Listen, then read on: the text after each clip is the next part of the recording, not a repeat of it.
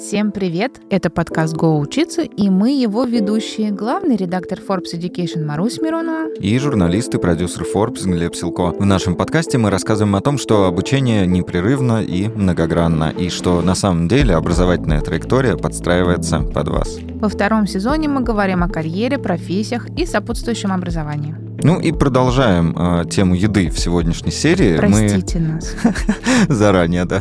Мы уже успели на днях обсудить, как это связано с психологией и брендингом. А в прошлой серии говорили о людях, которые придумывают рецепты. И чтобы логично завершить вот этот небольшой цикл выпусков о еде и всем, что с ней связано, мы на этот раз пригласили шеф-повара, чтобы непосредственно у него узнать, кто и как готовит блюда высокой кухни, с которыми без специальной подготовки рядовым кулинарам справиться непросто. Ну или в целом те блюда, которые мы не хотим готовить сами по каким-то причинам. Лентяи.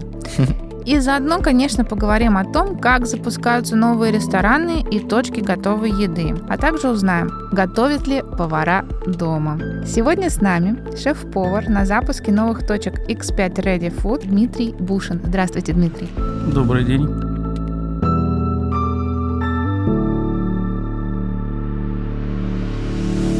С места в карьер, как обычно. Начнем вообще с вашей должности и с того, кто такой шеф-повар и чем он отличается от как бы просто повара. А еще есть су-шеф, и вот это вот да. Все страшное. Ну, вкратце говоря, шеф-повар — это очень опытный, образованный повар на кухне, который прошел какой-то там определенный путь в жизни от начинающего повара и стал, наконец-то, шеф-поваром. Он дается не очень легко. Это как бы долгий, кропотливый труд, который вкладывает все твое время, которое у тебя есть, только в работу, потому что просто так прийти на работу и уйти, потом вернуться и вот так забыть, что там было, это не получится. Должен быть всегда, вот в этой мельнице этого происходящего на кухне. Свою карьеру я начинал так же, как обычный повар, и работал по 12, иногда 14-16 часов, да, на кухне. Это, это не тот труд, который думают обычные люди, что вот повар на кухне, там, сытый повар всегда кушает, да,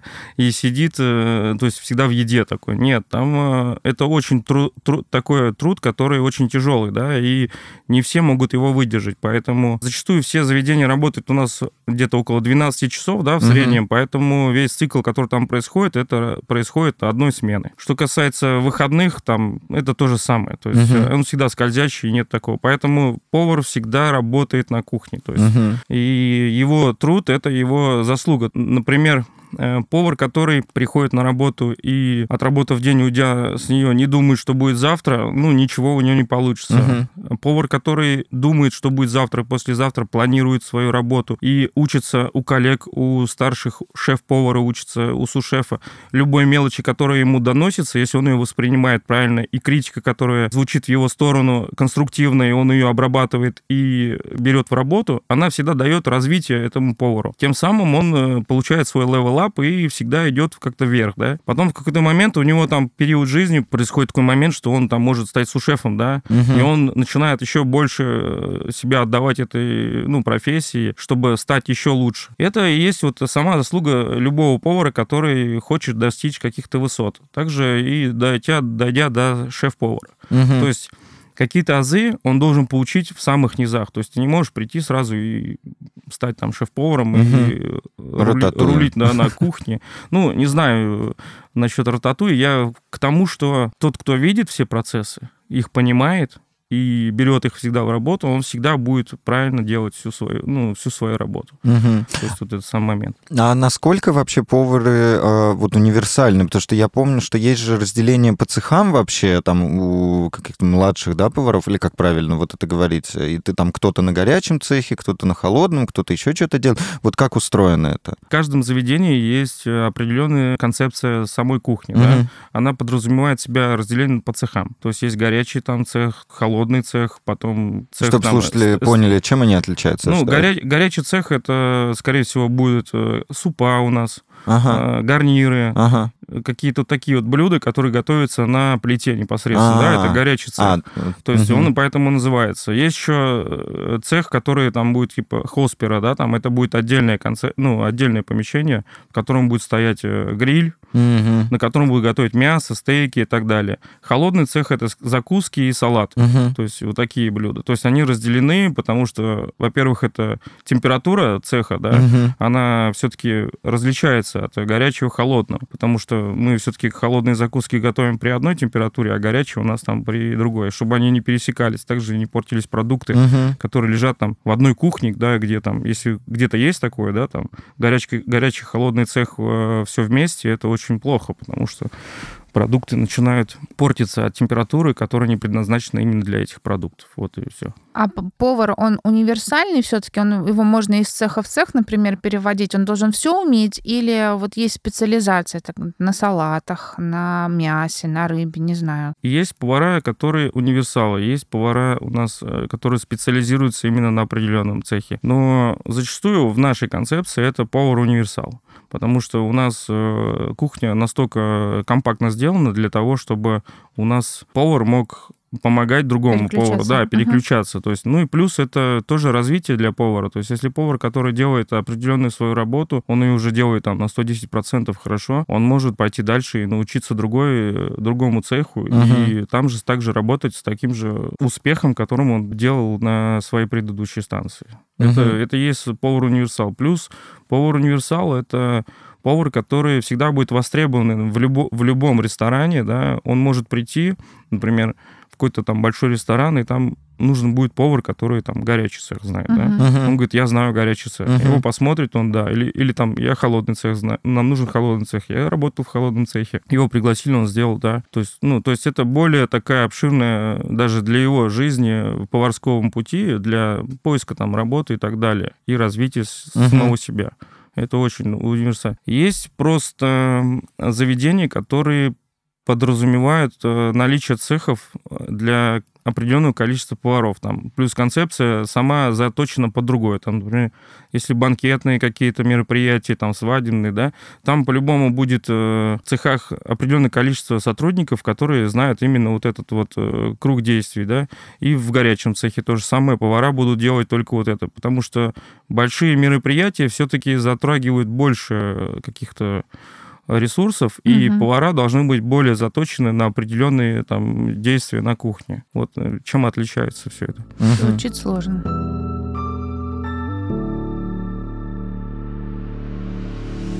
Чтобы уже точно разобраться со всеми должностями, вы шеф-повар по запуску новых точек, и в моем понимании звучит как больше менеджер, чем кулинар. Моя работа отличается, просто добавляется еще какой-то блок, который расширяет мои, как бы говорится, действия да, в работе. То есть я также готовлю, также делаю проработки, также обучаю поваров на кухне, также показываю им, как работать с таким или иным продуктом, как принимать продукт. То есть вот все вот эти азы, это у меня так и остается. Да?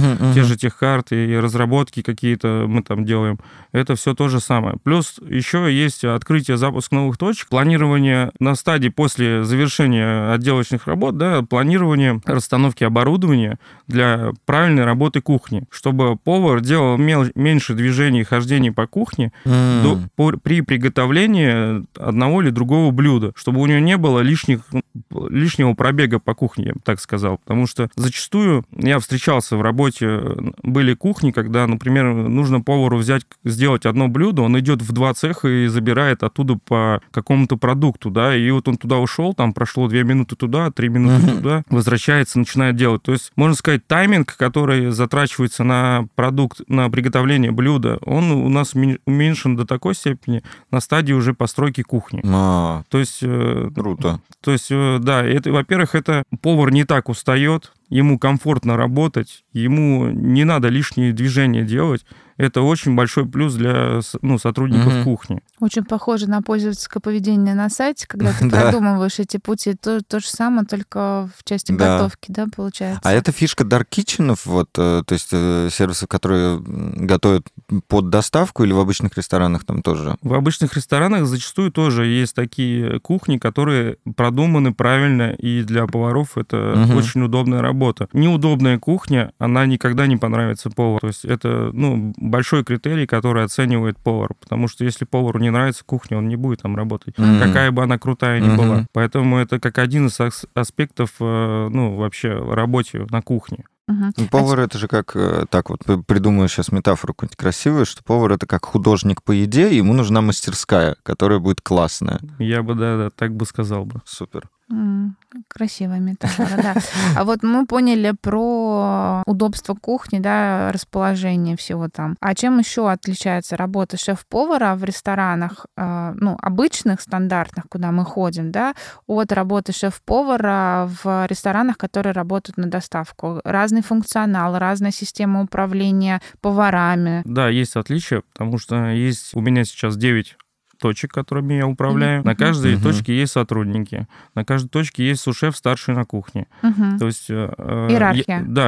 Я не могу быть на всех точках одновременно, поэтому на моих точках есть мои глаза и уши, которые всегда на связи со мной. И вся информация, которая поступает от руководства, и также отзывы, которые прилетают, всегда приходят от меня к ним, для того, чтобы они быстро отреагировали и поняли, в чем причина. Потому что это очень такой сложный процесс. Потому что если есть точки, на которых какая-то проблема возникает несколько раз, да, я туда приезжаю в первую очередь, и мы разбираем с ребятами, собираем там как бы консилиум такой, да, ищем причину, почему у нас такое происходит. И всегда все отрабатываем. Даже если у повара не получается блюдо, мы его все вместе делаем там 10 раз. То есть пока у них не получится оно такое, какое должно быть. Потому что доставка, само блюдо, которое разработано для доставки, это, можно сказать, блюдо, которое... отдается в ресторане, но интегрировано под доставку, чтобы она была такое же, как по задумке. Грубо говоря, если вы кушаете в ресторане блюдо, оно у вас прям вы прям кайфуете от этого, да? И такой же кайф она должна приносить, приедя к вам домой в боксике. То есть если его неправильно сделать, неправильно интегрировать само блюдо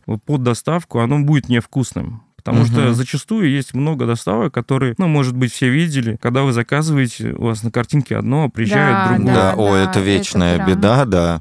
Поэтому у нас есть четкие рамки, в которых мы работаем. И мы требуем от поваров именно выполнение этих требований, которые нужны. Потому что именно это нравится гостям. То есть... вкус, цвет и запах, да, который человек любит глазами. Он увидел, у него прям загорелось. И он должен получить такой же кайф, когда он увидел, когда попробовал. То есть его мозг должен все это сопоставить и получить такой же кайф. Это самое главное, что должно быть. У меня вопрос в голове крутится. Все блюда нравятся шеф-повару, которые... вы готовите, какие-то блюда у вас есть в меню. Они вам все нравятся, эти блюда? Или есть те, которые, в принципе, вам не нравятся, но вы их создали такими, чтобы они нравились тем, кто будет есть? Такой вопрос интересный, кстати. С подвохом. Да, есть. Нет, блюда все вкусные, я скажу. У любого человека есть блюдо, которое нравится именно ему. Оно будет по-любому только ваше, потому что ваши рецепторы — это ваши вкусовые сосочки, как говорится. Да. Широко разошедшиеся в массы. Да, поэтому все блюда, которые мы готовим, они действительно вкусные. Их можно кушать каждый день. Можно 2 раза в день, 3. У меня есть знакомый сушеф, который работает в французском ресторане. Она, когда я пришел в эту компанию, и мы с ней разговорились, я говорю, я вот тут работаю, много лосося, а что там прикольно? Я говорю, попробуй, закажи, мне важно тоже твое мнение. Она заказала том-ям, и теперь она его ест каждый день. Подсела, да? Да, она звонит и говорит, Дим, я сегодня такой том-ям ела, это просто божественно. Она едет с работы домой, заказывает себе доставку, приходит домой, ей приносит этот том-ям, она его кушает и ложится спать. Человек целый день готовил, кормил других. Как удобно, такая быстрая обратная связь, и прям все сразу понятно. Вкусно, не вкусно. Класс.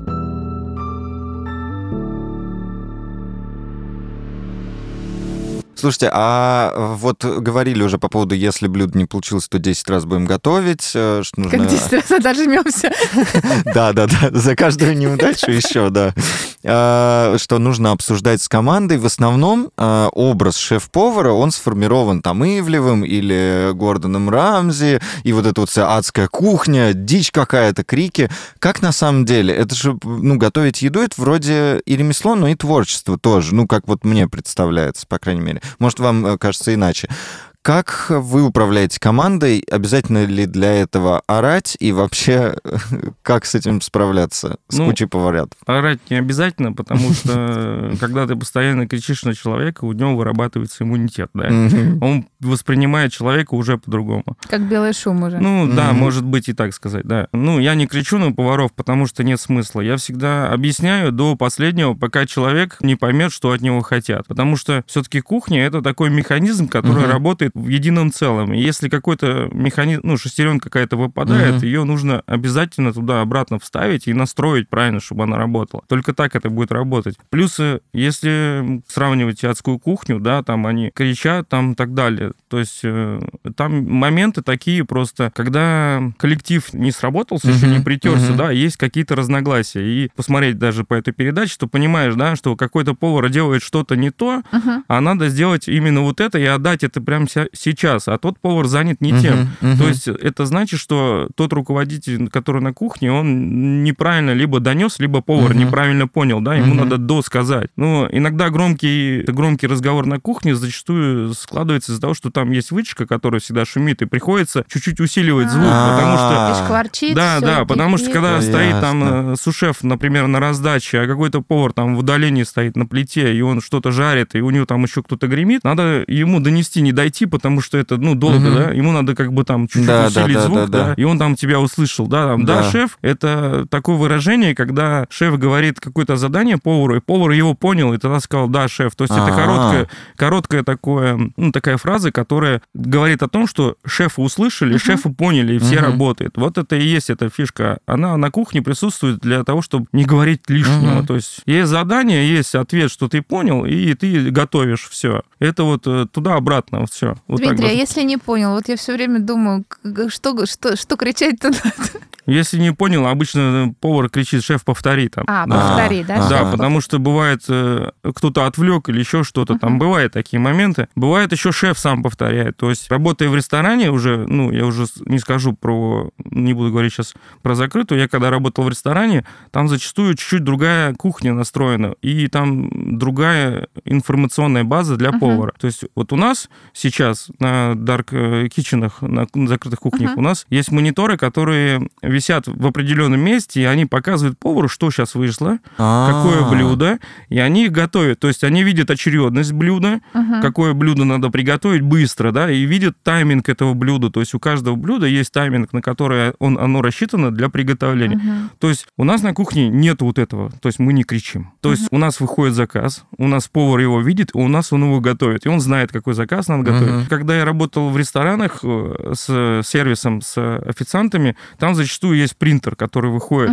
Не везде, не во всех местах, где я работал, принтер стоял на каждой станции, да, и выдавал информацию для повара. Было 1-2, где-то там не было, да.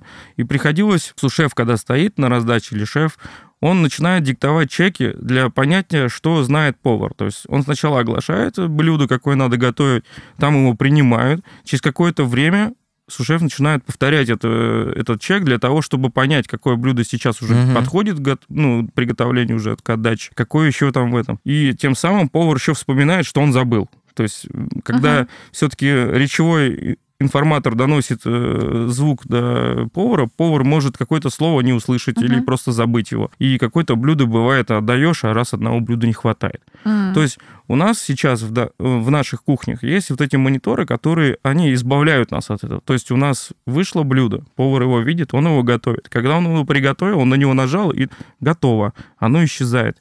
То есть оно не там мелькает, и его не могут сделать второй раз. Поэтому вот этот вот технология, которые у нас на кухне, они очень помогают работе. Очень.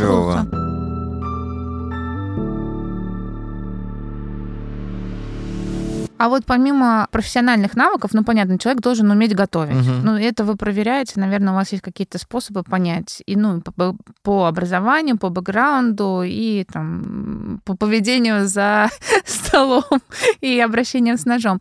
А вот с точки зрения, просто слышу много, что коммуникация, услышал, передал, понял. Вы как-то скорость. Вы как-то проверяете вот эти коммуникативные навыки, там, вашу сработанность? То есть вы можете понять... Какие навыки, кроме профессиональных, здесь еще важны для повара? Для повара важны навыки, это, во-первых, логическое мышление, неординарное, чтобы он мог мыслить, ну, в разных аспектах, то есть вот так. Потому что если повар, делая одну работу, он еще в голове выстраивает какую-то схему для дальнейшей работы, то есть там такой у него план там развития, да, как в шахматах, там много комбинаций, у него это должно быть. Если повар прямолинейный, с ним будет сложнее работать. То есть вот ему сказали, он сделал, и все. Зашоренный такой, да? И вот сделал, и все. То есть он должен, придя на станцию, понимать объем своей работы, понимать, какие заготовки у него надо сделать, проанализировать вчерашний день в голове. Ну, помимо су-шефа, который доносит информацию до сотрудников, что вчера был такой день запарный, там сегодня пятница, возможно, дождь, да, может быть, доставка там увеличится, вдруг какой-то праздник накануне. Столько всего. Да, потому что это на самом деле такая работа, которая должна, ну, она в себя включает очень много факторов. От погоды там до праздника, до выходных, до солнышка на улице, так, очень много вот этого всего. Повар должен это тоже соображать, потому что когда повар приходит на работу и понимает, что сегодня пятница, да, и сегодня будет аншлаг, он должен сделать не как вчера. То есть вчера были одни заготовки, а добавить 15% там, или 20%. Плюс в моменте, когда прошло полдня работы его, он понимает, что то, что он сделал, у него там прошло половина, да. То есть, значит, вечер будет еще больше, потому что, как правило, первая половина дня — это люди, которые, ну, проходящие там, ну, это возьмем, грубо говоря... Если ресторан брать, да, там есть ланч, бизнес-ланч, какие-то моменты. То есть есть люди, которые кушают, там, обед ходят, да, завтрак ходят. Это вот определенный там. А если есть еще люди, которые приходят вечером после работы, да, посидеть, отдохнуть, пообщаться, это тоже влияет. Поэтому и в доставке у нас то же самое. То есть если мы понимаем, что у нас вечер будет дождливый, то многие просто пойдут домой и проведут дома с семьей, закажут, короче, себе вот эту всю доставку домой. И они должны получить такой же кайф, который они получат в ресторане. Вот, и мы этим и занимаемся, в принципе, на своей работе.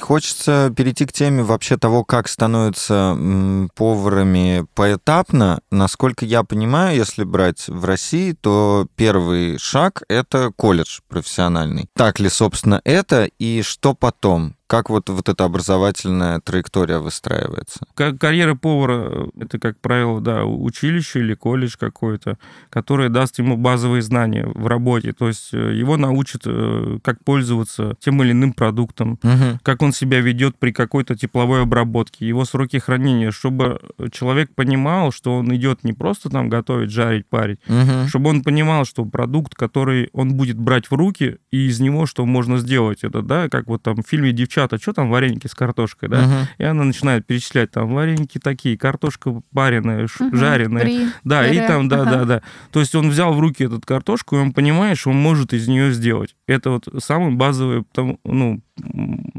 которая должна быть у самого повара.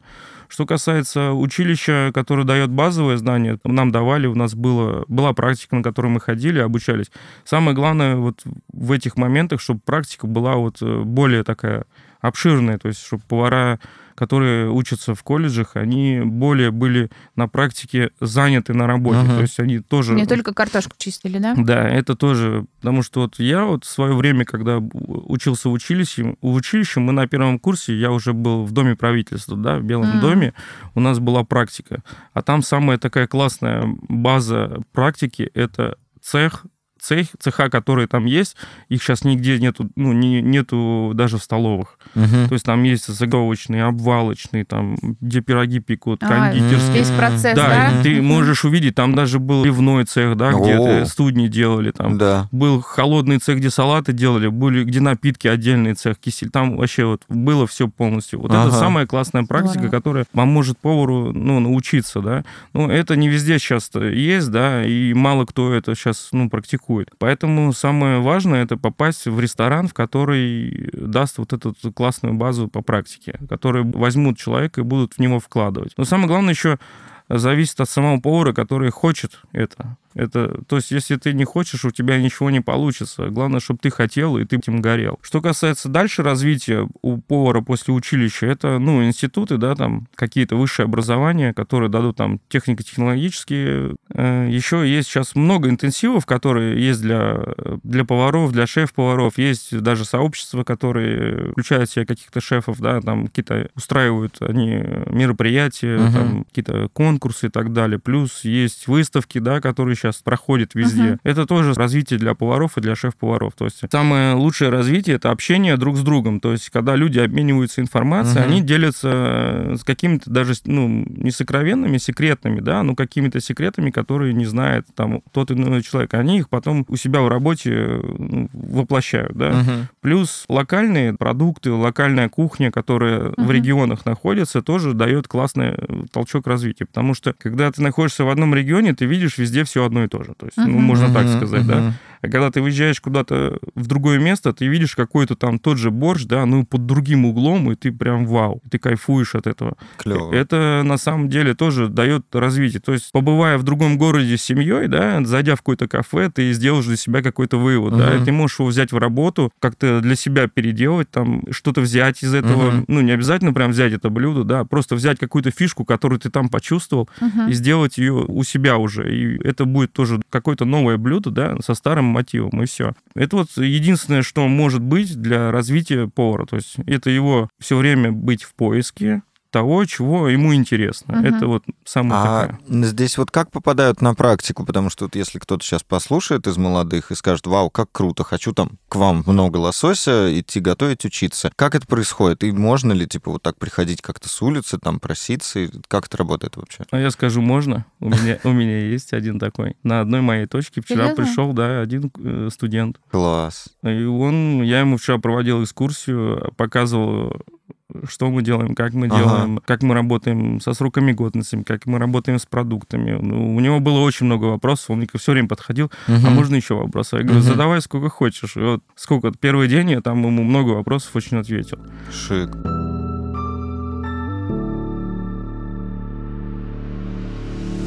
А вы как профессионал, как относитесь к фудблогерам? То есть есть люди, которые просто любят готовить, экспериментируют на своей кухне, а сейчас еще и снимают эти рецепты, показывают там в соцсетях, на YouTube и так далее. И очень многие их смотрят, за ними повторяют. Скептические или все-таки какие-то фишки можете подглядывать? То есть выбрали для себя, например, парочку отличных непрофессионалов и потихонечку что-то у них перенимаете? У меня есть один знакомый шеф, который работает на кухне в ресторане и ведет свой какой-то канал, да. Я смотрю, его работу знаю, и смотрю, что он показывает. Ему, да? Да, но чтобы брать его блюдо в работу, это, как правило, зачем? Это не нужно.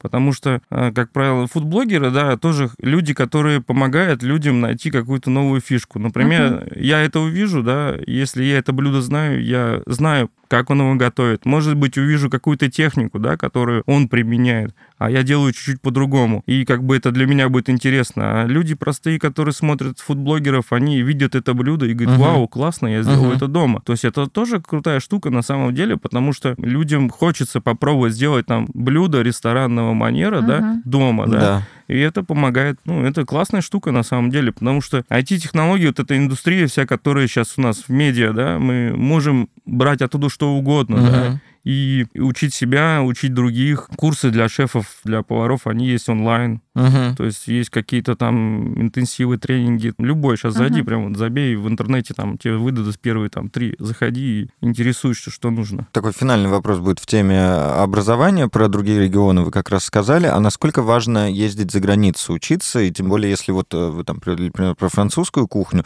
можно ли как-то онлайн заочно научиться? Там... аутентичные блюда. Да, или обязательно. Обязательно это такая наеденность, насмотренность у повара должна быть. Напробованность. Напробованность, да. На стажировку за границу, я думаю, съездить каждый хочет. Это, это такое, знаете, можно сказать, не мечта, а такая в карьере галочка, которую все хотят, да.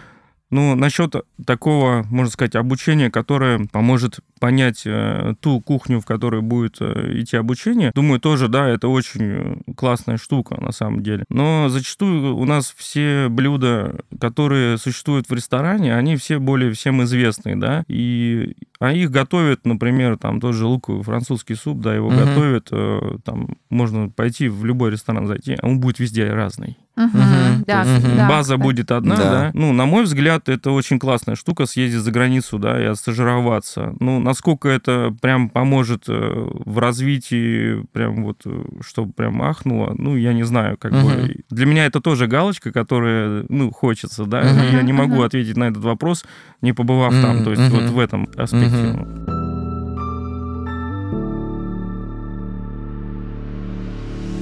У меня провокационный вопрос. Многие врачи признаются, что они рекомендуют вести здоровый образ жизни, все делать по правилам, но иногда грешат.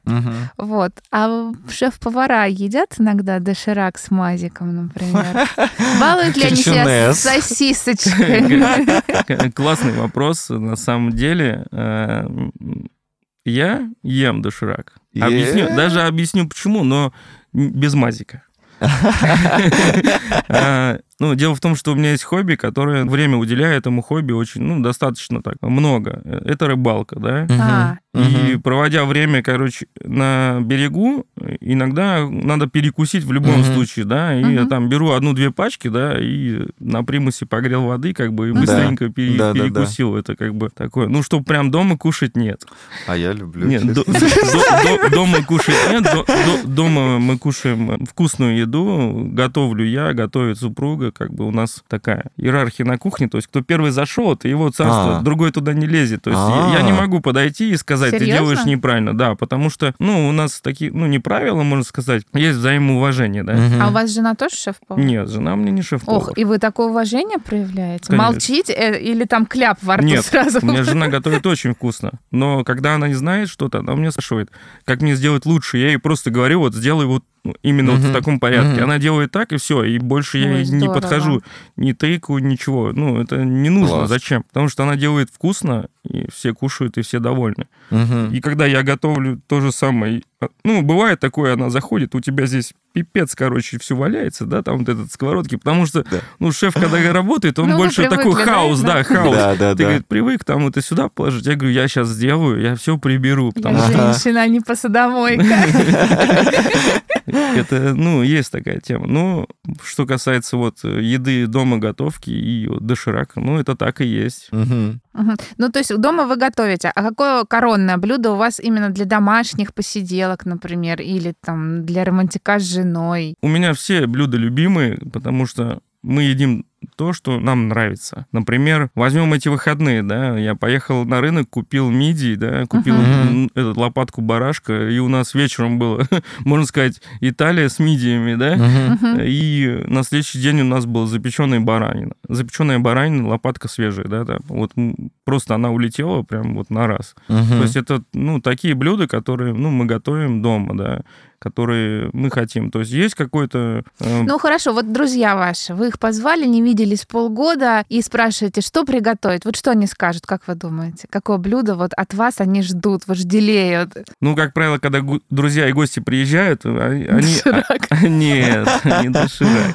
Ну, готовим, как обычно, блюда, которые я знаю, что они их будут есть, и они будут всем понравиться. Это там могу сделать утку пекинскую, да, там с медом в глазури ее сделать. Тот же барашек или ребрышки какие-то там, да. То есть блюда, которые, ну, не то, что гости ко мне едут, говорят, приготовь нам что-то. Я просто знаю, что кто ко мне едет. Они уже знают. Хороший шеф все уже знает. И погоду. Что они будут кушать и что они любят, как бы, да. Тот же, даже если мы едем куда-то на шашлык, то есть мясо, короче, это на моих плечах, и все маринование мяса, нарезка и приготовление, это на моих. То есть там даже никто ничего не говорит, что будет, кто что будет. У меня всегда 3-4 вида, и дети там, я знаю, что дети будут кушать, что взрослые кушать, что девушки будут кушать. И... Фантастика. То есть только так. А на Новый год? Вот финальный здесь. Ну, Новый год — это семейный праздник, да, и оливье. А вы, кстати, вот оливье в яблоко кладете? Да. Вот, я тоже. Ой, нет, я выписан из этой команды. Еще у меня жена делает виноградинку, это ее коронный этот салат. Это курица с виноградом, сыром, яблоками. Такая вот натертая, она делается как селедка под шубой, тоже слоями выкладывается, а сверху уже виноградки, половинки. Ты кушаешь так, прям вот ешь, там курочка. Вот этот, да, и вот этот виноград взрывается, прям вообще бомба. Класс. Это вот такой вот у нас салатик есть. И, ну и плюс, как у всех, там, это нарезочка, да, там, горячее блюдо выбираем тоже. Бывает утка какая-то такая, ну, не то, что каждый день, да, там, кушать, ну, что-то такое выбираем, которое не всегда кушаем, да, чтобы это съели и не забылось. И не наготавливаем на неделю, как некоторые, да, у нас стол, это как вечер, ужин на вечер, да, максимум, там, еще на следующее утро на завтрак останется. Потому что, ну, нет смысла переготавливать, когда можно утром сделать что-то другое. Ой, как вы говорите. А секрет, кстати, сочной утки. Вы ее обкалываете под кожу, что-нибудь такое специально для сочности? Нет. А что делаете, чтобы вкусным было? Записываем блокнотики. Утку я мариную очень просто, там ничего такого нет. Это яблоки, лук, порей, перец, корица, бадьян, соль. Все это делается такая масса, вот это все запихивается внутрь. И она вот маринуется вот в этом всем. Потом ее уже, она вот с вечера, если делаешь, утром ее надо, я ее в кипяток опускаю, чтобы кожа в нее стянулась. Кипяток не слышала никогда такого. Ну, когда ты ее пускаешь, шоковый кипяток делаешь, она стягивается такая, получается, прям такая. И вот ее уже потом медом, когда намазываешь, и ставишь в духовке, запекаешь, периодически ее поливаешь тем соком, который выходит, плюс еще подливаешь водичку, которую вот с медом разводишь, ее сверху вот так подливаешь, чтобы такая глазурька появилась. И вот за ней все время так ходишь, пока она такая шоколадная не станет, а потом уже так она хрустит. Класс. И там готовка, везде готовка. Ну, Дмитрий с такой любовью рассказывает. Да, но вот мне все жутко интересно, надоедает ли вам готовить и что-то делаете? Доставки, рестораны? Как вы ходите из ситуации? Ну, готовить не надоедает, потому что и готовишь и дома, и на работе. Ну, так как у меня есть супруга, которая готовит дома, да, и то есть какой-то перерыв все равно есть. Ну и плюс это то, что я выбрал в жизни, то есть это мой путь, и я не могу сказать, что мне надоело готовить, да. Перед нами человек, который любит свою профессию. Редкий экземпляр. Да. Вымирающий вид. Нет, наоборот, кстати. Мы делаем все для того, чтобы этот вид, популяция этого вида росла. Мы очень рады, что вы любите то, что делаете. Ну, у нас энтузиастов, да, правда, мало, которые своим делом очень сильно дорожат. И прям вот... А как вообще сейчас с поварами? Хочется, чтобы... Ну, с поварами, честно сказать... Хотелось бы, чтобы было лучше, да. Есть кандидаты, которые приходят, они опытные, хорошо подкованные. Но хотелось бы, чтобы их было просто больше. А молодым чего не хватает? Вот куда, на что им сделать упор, если кто-то прям реально настроен? Ну, это должно быть прежде всего в голове. То есть ты должен осознать, что ты выбрал эту профессию не просто так, а ты хочешь чего-то добиться. Это самое главное. Все остальное будет, все, что он захочет. То есть, если кто-то гонится там за каким-то капиталом, да, в начале, это нет. Это нигде нет, да. Любую профессию, которую ты возьмешь и пойдешь в азах, ты не будешь получать там много денег, да. Все достигается упорным трудом, каким-то своим совершенствованием, только так. Поэтому я не знаю, что... Молодежь сейчас другая, да, то есть, когда мы были там, у нас были свои приколы, да, как говорится. У нынешней молодежи сейчас другие, у моих детей сейчас вообще третьи приколы.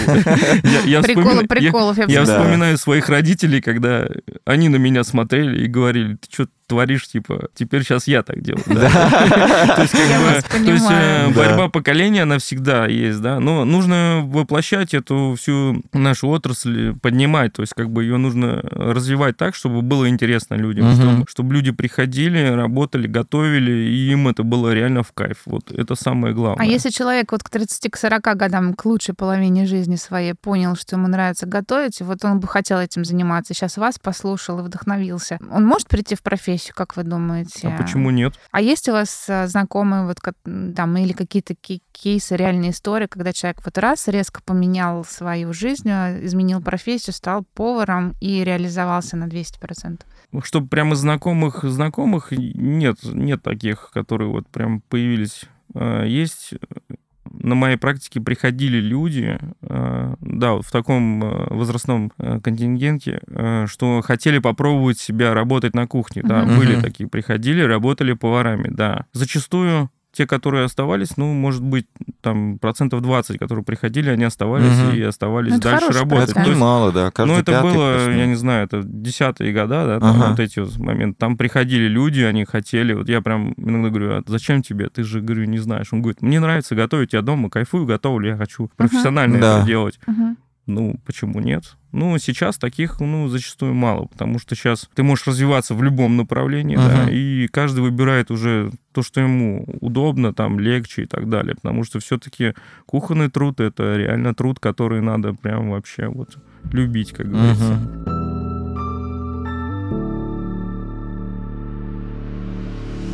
Дмитрий, каждый выпуск второго сезона мы завершаем блицом. Серия коротких вопросов и, ну, достаточно коротких ответов. Легко ли быть шеф-поваром? Нет.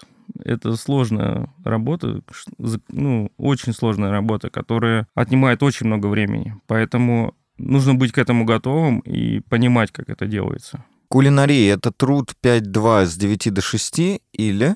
Нет, это полный цикл в день, да, это с утра и до захода солнца. А снятся сны про еду? Бывает, да, бывает снится, что ты еще не ушел с работы. Да, это есть такое, да, но у меня есть один маленький лайфхак, которым я пользуюсь. Это нужно после работы себя чем-то отвлечь, которое, ну, нейтральное, не знаю, включить музыку на телевизоре там, или какую-то прочитать страницу в книге, да, которая тебе переключит мозг, чтобы твой мозг начал чуть-чуть по-другому работать. Потому что бывает, да, зачастую, когда...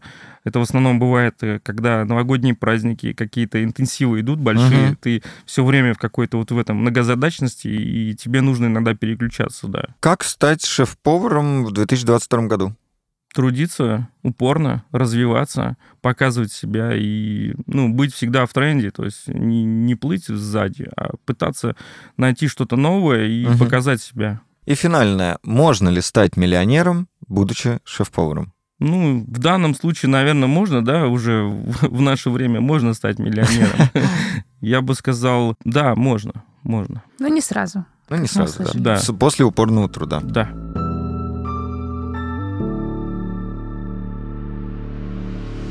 Ну что, друзья, снова к холодильнику готовить, а может быть даже лучше доставку заказать. Да. Вкусно, красиво, быстро, разнообразно и как на картинке. Но только выбирать внимательно. Только проверенных поставщиков, только проверенные рестораны. Если вы хотите стать шеф-поваром, вам надо пройти довольно длительный путь. Стоять на ногах, кстати, мы про это не поговорили, но в принципе, да, надо быть готовым к физическим нагрузкам. Физический труд, да. Уметь быть внимательным, аккуратным, слышать и слушать важно и шефа, и себя, планировать свою работу, планировать свое рабочее место. В общем, много-много-много-много каких-то технологических, технических штук, но при этом на выходе должны получаться вкусные, полезные и красивые блюда. Да пребудет с нами сила Цезаря. Ешьте, ешьте, еще раз ешьте. Приятного аппетита снова.